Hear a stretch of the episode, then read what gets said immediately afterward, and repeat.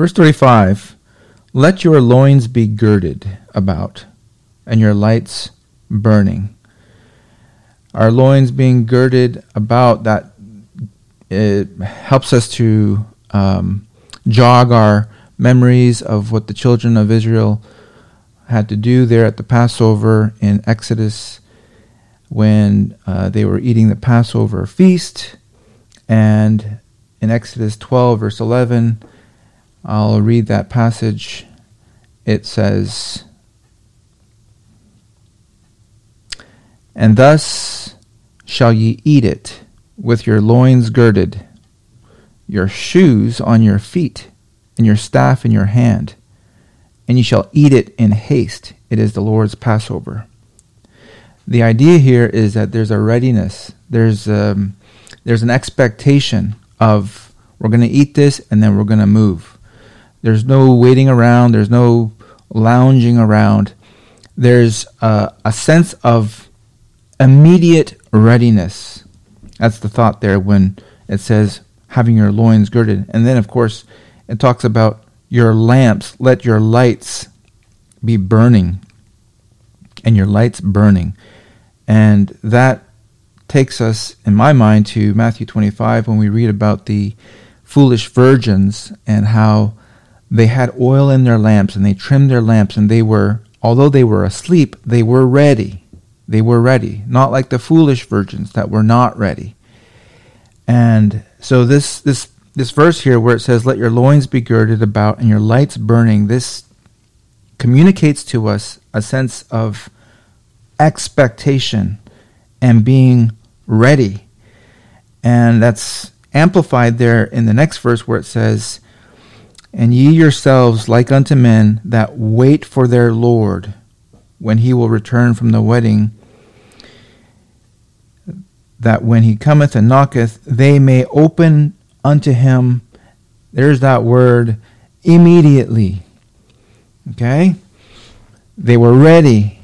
They were expecting. And so when the Lord came, they were able to open the door right away.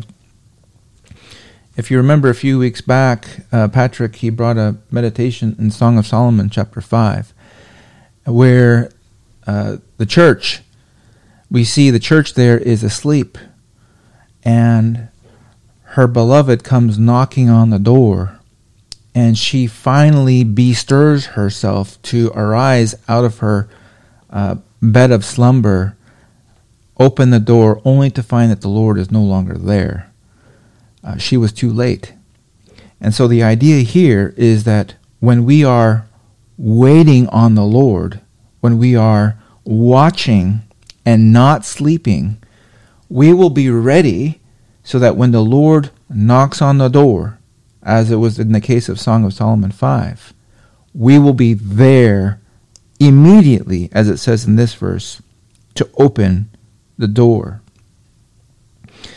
The next verse says, verse 37, Blessed are those servants. So we are the servants.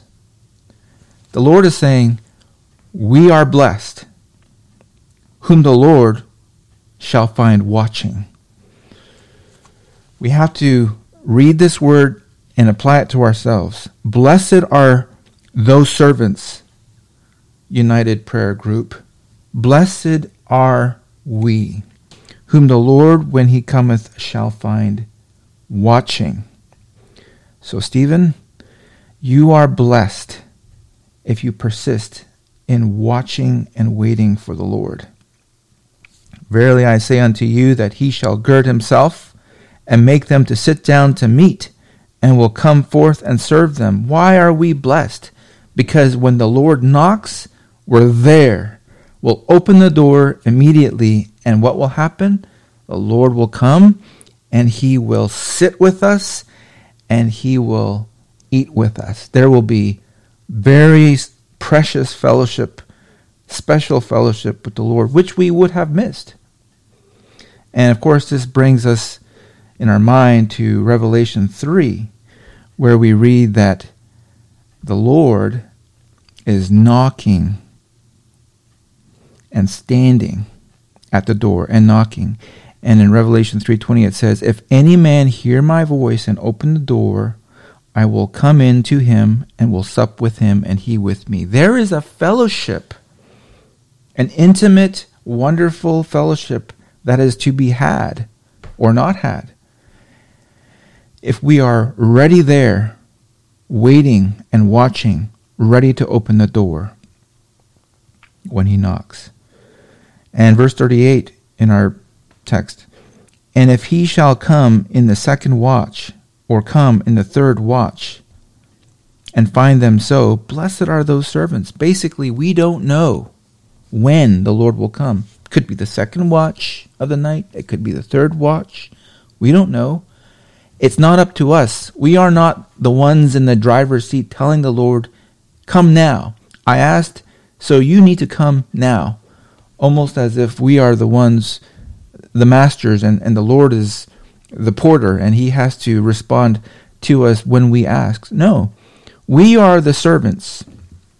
And so we're the ones waiting for the master to come. We have to be the ones watching and ready at any moment. It could be the second watch, it could be the third watch. But blessed are those servants. There is a blessing that we will miss if we are not persistent in our watching and waiting.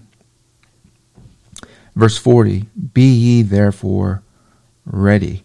Now, I didn't read this, but in verse um, 45, what happens when you have servants that grow weary in waiting, grow weary in praying and waiting for the Lord? Well, in verse 45, the servant may start to say in his heart some seeds of doubt, My Lord delayeth his coming. Lord's not coming.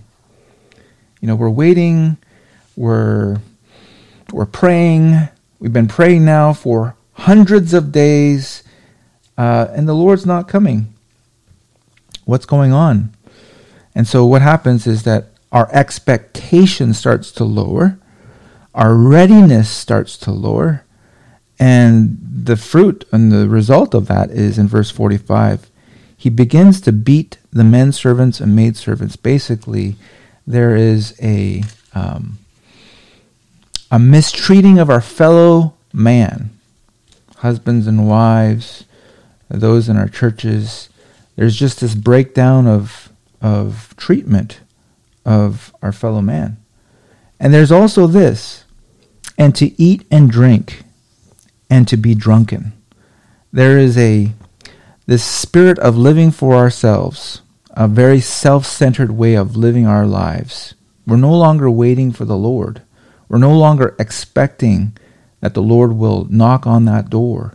So we just we just start to eat and drink and do everything for ourselves. It's this we'll just consume and we'll binge on whatever carnal pleasures that we want to binge on.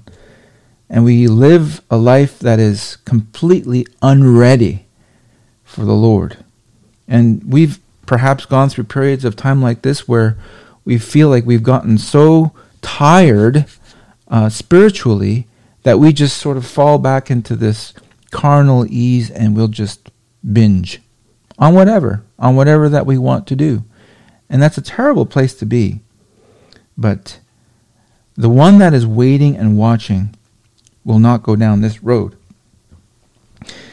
That servant, verse 47, that servant which knew his Lord's will and prepared not himself, neither did according to his will, shall be beaten with many stripes. It will not go well for that individual. In closing, I just want to I just want to read verse 49.